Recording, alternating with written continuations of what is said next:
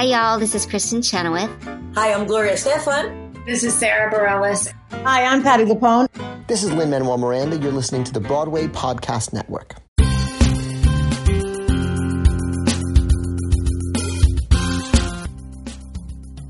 You're listening to Stagecraft, Variety's theater podcast, taking you behind the scenes with the stars and creators of the biggest shows on Broadway and beyond. I'm your host, Variety's theater editor, Gordon Cox. On this episode of Stagecraft, I'll be talking to actress Gillian Jacobs and Thomas Kail, the director of Hamilton, about their new off Broadway play, Kings, now playing at the Public Theater. The timely play, an examination of money, politics, and Washington lobbyists, is the latest by Sarah Burgess, whose equally topical first play, Wall Street Story Dry Powder, was directed by Kail at the Public in 2016.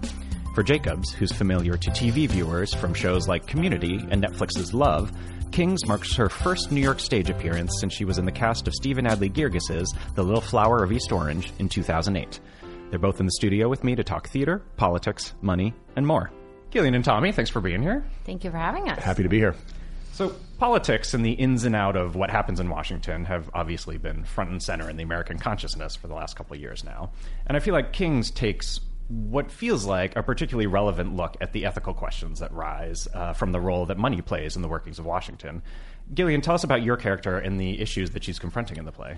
I play Kate, who is a lobbyist who works in healthcare policy. And um, at the beginning of the play, we meet her at a retreat in Vail where she is trying to convince a new congresswoman to get on board with an, a bill she has that will benefit podiatrists. Mm-hmm. And uh, so, yeah, we see her at work in the first scene.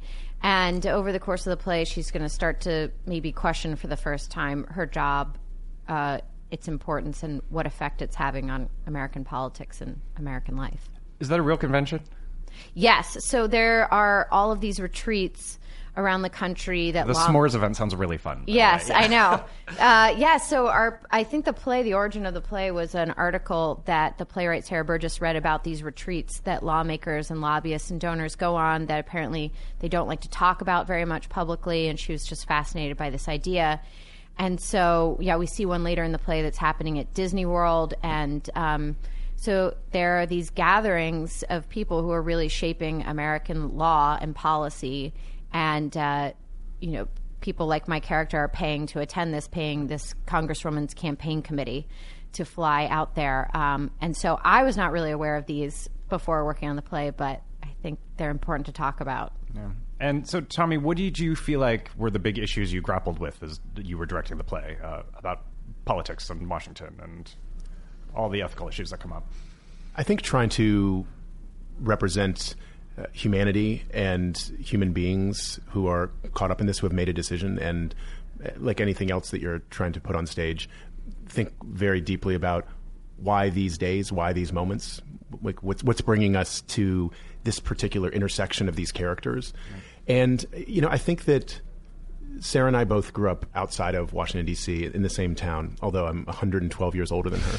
Um, and you know, I, I think that at least for my own point of view with Washington, being sort of on the outside. Where, where are we from? I, am from Alexandria, Virginia, yeah. which is about yeah. you know just a few Close, miles yeah. outside. But like, a, but no one goes from D.C. to Virginia. It's like living in New Jersey. You know, like you, right. I lived in New Jersey for a little while, right. and people would say, "Well, we can't go there." I said, "You know, it's the same distance for me to come in." um, no one really seemed to care, and so being an outsider in this very inside culture is something that Sarah's also exploring, both with the congressperson played by Eisa Davis, mm-hmm. who is someone who uh, wins a special election in Texas, and then also is thrust into this. And then you have people that. Uh, that and are, has these ideals ideals in conflict with the way the system yeah, works. perhaps informed by not being part of the system. Right. And obviously, Potomac Fever and, a lot of you know those ideas are things that you grow up uh, close to Washington, you hear about. But I sort of ran away from politics. Usually, if, if you grow up in an area like uh, like I did, you either go right in or you go away. And I went the opposite direction, and then have spent the last few years of my life running uh, political campaigns that just happen to be shows. Yeah, I was going to ask because actually that, that Hamilton show is moderately pol- political as well. Yeah. Uh, uh, apparently. Yeah. We thought we had a, a funny story about a guy who was in government, but we were right. wrong. right. Trying to make a rip snorting comedy to impress Gillian, but it did not. And how, still may. Yeah.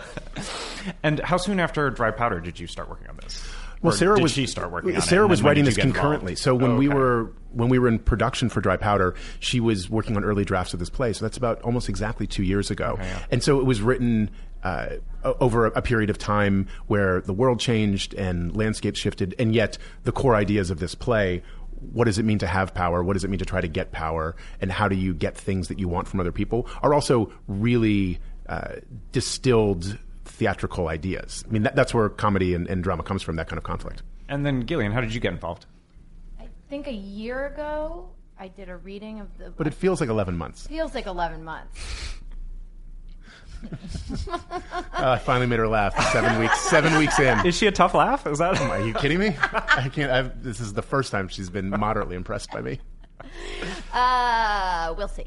Um, uh, I did a reading of an earlier draft of this play, uh, 12 or 11 months ago. Right. And, And uh, how did it? Did you know the writer? Did you know Tommy? Did you know the I'd public? I mean, you'd worked with Tommy the public. and I had met. Okay. Yeah. I did not know Sarah. I had read Dry Powder. Okay. I had wanted to audition for Dry Powder, but it I couldn't because it conflicted with the shooting schedule on my TV show. But that Sarah, what, when would that have been? That would have been Love, or that would have been yeah. Love. Okay. Yeah. Season And one of Love. perhaps, or maybe two.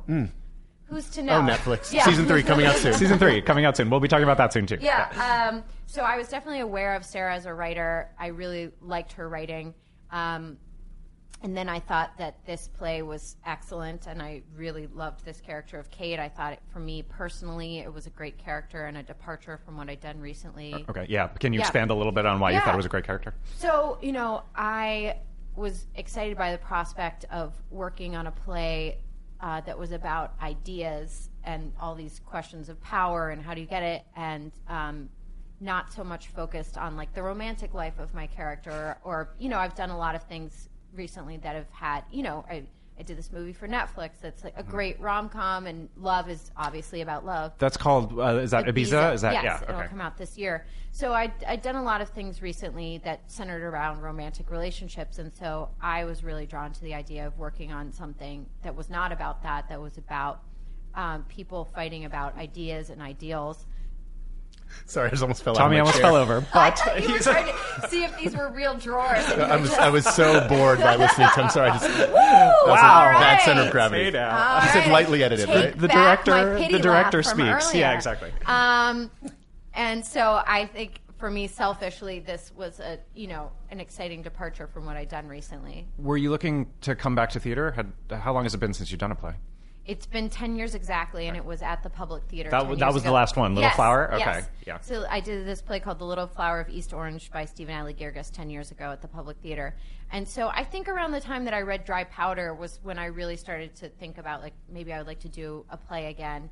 And I'd done little one day things in LA, like the 24 hour play festival or this uh, Shakespeare benefit um, that Tom Hanks and Rita Wilson do, where I got to Oh, yeah. do you know play all the, my dream roles in Shakespeare for a day, and uh, so I'd had little bits of it, but nothing like being in a rehearsal process and you know doing a full run of a show. So um, by the time this reading came around, it really felt to me like something that would be great to do. And Tommy, this physical production looks fairly similar to uh, to Dry Powder in a way. Can you tell me, uh, tell us a little bit about kind of what the what the play looks like and what it does to have it staged in the way that you have staged it with audience on either side? Sure. I kept on waiting for Gillian to talk about the role of the director and her decisions, but uh, Irrelevant. Well, um, that's that's for episode 21 of That's Stagecraft. correct, yes. So this is going to be a two-parter. To be continued, Yeah, I didn't yeah. know that you were aware of this, Gordon, but I, uh, I've got a lot of free time today. Um, I don't. she's so busy. She's on Love on Netflix. Congrats. So, so Sarah, whether she knows it or not, is in the midst of writing a trilogy, and I think she's writing a trilogy about the dynamics of power and uh, how you can be corrupted by power and how you try to hold on to your values. So, Dry Powder was the Yeah. was the first offering in that. And what's number three? Exactly. Um, it's about three people in a podcast that goes really awry, uh, and uh, and so what I found in making Dry Powder because it was about the world of high finance, which is a relatively hidden wor- world, which is something that Sarah was really interested in. This is something that's actually intentionally kept opaque and behind closed doors. So to expose it and try to make it feel like it was relevant and not something that was so distant from who we are, I staged the show in the round with very uh, suggestive uh, representational. Uh, furniture, right? Like a, a cube was uh, you know, Everything whatever you used wanted it to multiple be. ways. That's Yeah, right. exactly. Um, and also, you know, in a sort of practical way, you know, when you're when you're trying to be smart about things like budgets, and Sarah writes a play where it takes place in an office building where the chair probably costs fifty-seven thousand dollars. Uh, I knew what my entire budget was, and it didn't feel like we were going to get that chair. And so, what I thought was, let's just do something that's evocative that keeps the focus on the language and the actors. And then, in doing this play, which is twelve distinct scenes in eight different locations over 96 minutes, which is a real thrill for a director. Uh, you know, it, it also um, gave me a chance to try to explore in a way that felt like it was a relative of what we'd done before, but not go back and, and take out the same playbook. So here the audience is on two sides. Right. Um, so alley style is what they call that. Right, yeah. um, and I think it does give you that kind of proximity, but there's also the opportunity to watch the audience watch the show. Mm-hmm. And I think there's something about the nature of how politics has created this kind of arena feel. And if you watch any town hall or debate, so much of it is about that kind of interaction. There happened to be a scene in the middle of our show, which is that, which felt like we could kind of build from there. And then there's a lot of thoughts uh, thematically that Anna Louizos, our wonderful set designer, and I started kicking around about the recycled nature and the cyclical nature of so many of these conversations. How many times do you say the same thing to a different Congress uh, person that and all the walks in? hotel lobbies look exactly the Right, same. and if you have like, and if you're in like a business class hotel, they basically like hose it down and bring in the next person who has like a slightly different suitcase. So how do you evoke that and keep it moving? And also because there's real propulsion to this play and the way that the characters speak and think. I wanted to allow our show to support that and not get in the way. So it wasn't a show about transitions. It was a show about trying to get to the next place. And the next place looks very familiar to the place you just were. And I think that that also can have an impact, hopefully, on uh, you know the audience experience of understanding the um, the sort of rat race of it. Yeah. This is probably the most important question I have, which involves these feel like two it's not gonna be. scenes happen in Chili's, right? Tell Yeah. me, explain to me the research you did into Chili's and in particular into their margaritas. I don't drink, so I've never had a margarita. Um, and There's a lot I of Gatorade on stage. Yeah, I was gonna say, realized what is I that like green I stuff? heartily gulp the margarita, and I did think last night, does someone drink a margarita like this? And like, because I, get so thirsty because our characters talk so much that I really relish the opportunity to be able to drink anything on stage. And as I was gulping the margarita last night, I thought. what message is this sending about my character? But um, I need It seemed in character. I need the actually, it seems hydration. like. Yeah. Um, I am realizing as we are doing interviews, I'm a very lazy actor. I don't know that I've ever been to Chili's, and um, I did no research. But my character um, has starts out with quite a bit of disdain for Chili's, so that feels right. right. Um, right. I- Because you hate the things you don't know? Is that what you're saying, Gillian? no, but I, I, I shouldn't have like a. I don't have to come onto stage with a deep love and affection for Chili's because my character doesn't. Okay, Tommy. I think that's right. And she probably The work hates it without having been, right? Yeah. Yeah. She's a snob. And uh, so, but now I think, I think we have to go to Chili's. I think the, I'm the actually day- surprised that hasn't happened yet, honestly. it's hard to it's harder to find a Chili's in New York City than you. well, that's actually true. Yeah. Um, although we could probably go to JFK and go to Chili's too. T O O. Hashtag plug Chili's. Um, but you know the thing about the the the nature of Washington is there's there's so few places you can actually go to have a private conversation. And what we have in the the Chili's moments, there's three scenes throughout the show, is Eisa's character who is from a place that takes great pride in the fact that Chili's is in this expansion world and started as just one single restaurant. And that's a place where you can go. And again, to my uh, earlier point, uh, I didn't know why I was saying it then, but now I do. Is no one. No one goes eight miles outside of Washington. You might as well be, you know, in Alaska. And so that's a place where these two characters can have a relatively private conversation outside of the, the gaze and the glare of the, your cohorts. Right, right, yeah. Um, so, Gillian, you've worked with two big names in comedy lately. Uh, you both Dan Harmon and Judd Apatow. Do Oh, you and, and Tommy sorry. Kail? I'm sorry, three and Thomas Kail. Um, do you consider yourself a comic actor? Are you a comedian, or how do you think of yourself as a performer? Well, um, I guess I think of myself as an actor who's done a lot of comedy. Okay. Uh, I don't have any training in comedy specifically. I didn't you know, go to UCB or Second City or Groundlings. So I Yeah, don't. you went to Juilliard, right? You Yes. studied acting at Juilliard. Yeah. Kind Yeah. of the same thing. yeah, Yeah, similar. Except for they hate improv there. um, Can't sketch. yeah. Uh, yeah. So I, it was a funny thing for me because I was trained in this environment where the text was sacred. You you are word perfect or you are a failure. And then I go and work on you know comedies where you're expected to improvise. And so it took some adjusting for me. But I was really lucky to work on Community because the cast was so incredibly talented and we would spend so long shooting the scenes that I really got to just basically learn from them how to improvise. And I would read a script and I would get nervous because if they gave me a physical bit or something I wasn't quite sure how I could do it or how I how I was supposed to make that funny and so I would read the scripts and then I would see the actors bring those things to life with their parts and so I sort of just would steal from Donald Glover and Jim Rash and all these people. Um, and so I feel like I've developed skills in that area, but it was, but it's not something that I set out to do. And then, so does any of that sort of your experience with improv and comedy figure into now as you're coming back on stage? Can you feel that figuring Well, into how you Tommy, work? it's going back to our favorite place, Chili's. Tommy likes to point out. I was hoping you bring this up. yeah, what a what a ham sandwich I am in the first Chili's scene where I really make a meal of eating the fajita, and so The yes, I- sizzling fajitas are a yeah. big deal in this play. We should say. I definitely, uh, I guess, I have more of those instincts now than I did 10 years ago when I was doing The Little Flower. Right. Um, but I try to approach each thing individually for what it is and not feel this obligation. I mean, the writing is funny. That's the thing. Sarah's writing is funny, so you just basically have to say the lines. Um, you don't have to uh, do much more than that. Um, but yeah, I guess it does give you a different degree of confidence that it's like, I, I've been working on this for the last nine years, so I'm not as afraid of some of comedy in a script as I would have been. Right. Yeah. Right. Yeah.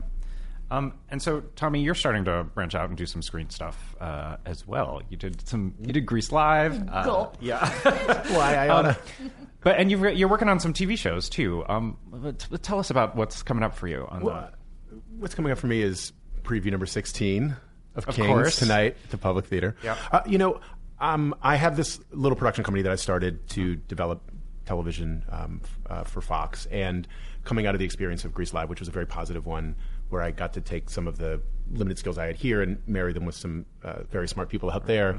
Uh, y- you know, it it provided me a chance to build a little bit of a bridge um, from some of the people I knew Right. to uh, introduce them to some people out there. So watching William Ivey Long do a costume presentation for the president of Fox is like the greatest thing you can imagine. and of course, like in our world, you know, William is William's William. William is You William, know, yeah. and David Korins Needs came in. no introduction. Yeah, and like, and then you walk in there, and they're like, "Who is this man Yeah, yeah. in the khakis and the blue blazer?" and he's like telling. I mean, I mean, I could probably do a whole podcast on it. And He's like, he's like, okay.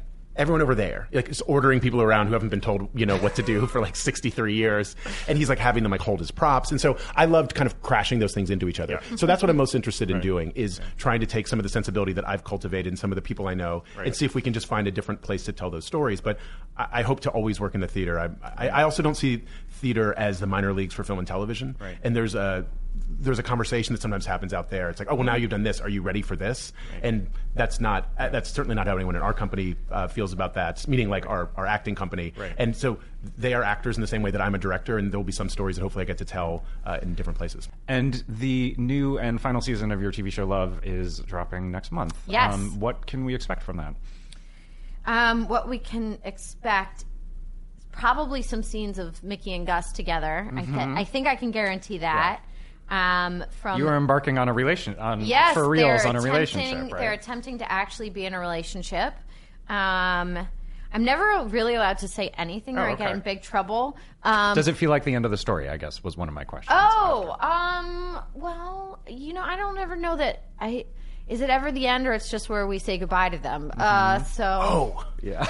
Jacobs coming coming for you. but I'm excited for people to see it. It's been, you know, uh, it's been really interesting to see how deeply these characters touch some people, and like uh, how they are both um, incredibly drawn to them and then also very angered by them and sometimes at the same time. So people have very strong reactions to the show. So it's been interesting to see, you know, as these three seasons have evolved. Um, but yeah, it's gonna it's gonna be goodbye for now to Mickey and Gus. And you mentioned Ibiza, which is out Yeah. later uh, later this year, right? Yes. In, on Netflix. Um, and what else is coming up for you after? Yes, I'm also in a movie called Life of the Party with Melissa McCarthy, and um, and then what else do I have coming out? We're doing a play every year for the next. Yes, I'm currently in a play at the Public Theater. That's what I next hear. Four That's what I years. hear. She's committed to do four plays wow. a year, which is great. Thank you, Gillian. uh, yeah, Breaking news.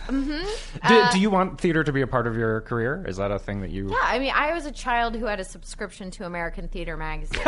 you know, I I would read it cover to cover every month. I dragged my family to the George Bernard. was in Shaw. Pittsburgh. Yes. Yeah.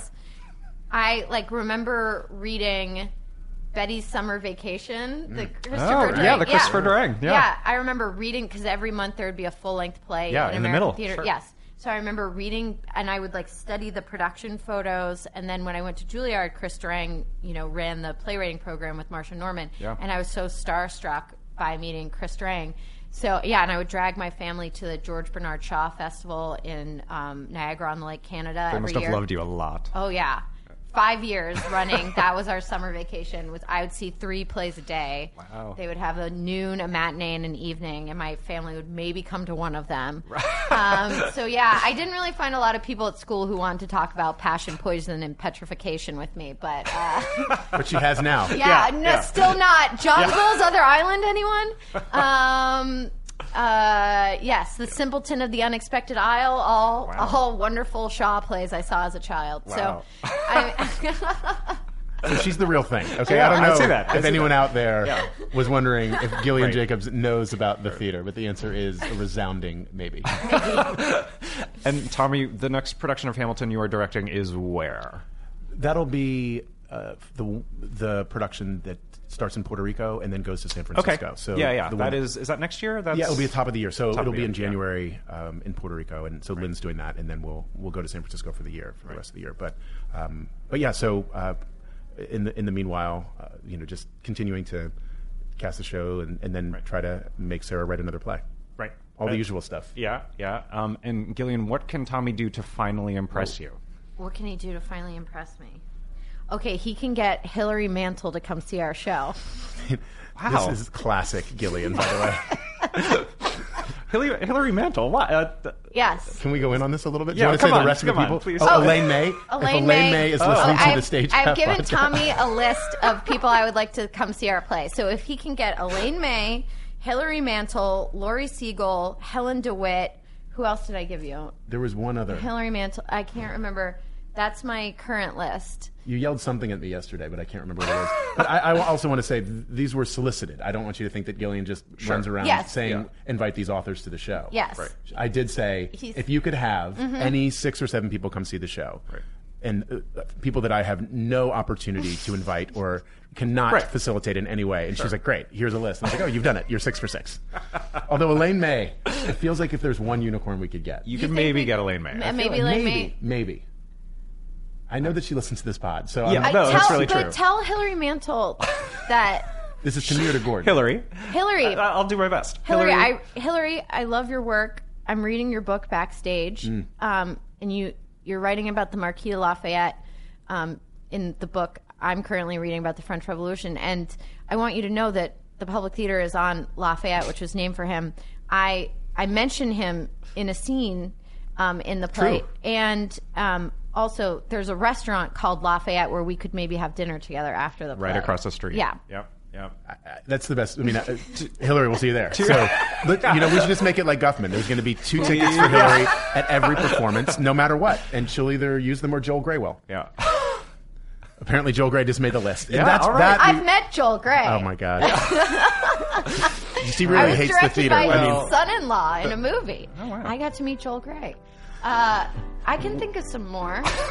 great. We can do that. Uh, you know, on or off air, Well, whatever's good for you. Keep, Okay. Please keep us posted about all the Great, people. I who come. will. Yeah. All right. Most of you know, the, I'd have a much longer list, but a lot of them are sadly no longer with us. So I've tried to keep it to the living. Thank you.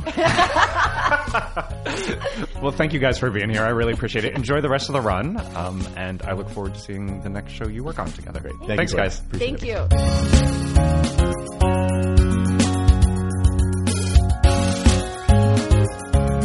That was actress Gillian Jacobs and director Thomas Kail on their latest project, Kings, now playing at the Public Theater through March 25th. On the next episode of Stagecraft, I'll be talking to Casey Nicholaw, Broadway's go to guy for musical theater, and the director of The Book of Mormon, Aladdin, the upcoming musical adaptation of Mean Girls, and, in the fall, the new show The Prom.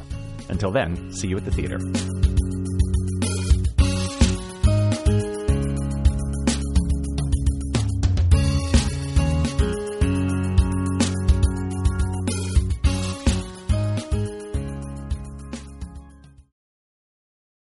Hey, it's Leslie Odom Jr. here on the Broadway Podcast Network to tell you about the Rise Theater Directory, a program of Maestra Music. Rise is a national online resource designed to connect and empower backstage and administrative and creative theater professionals from underrepresented backgrounds.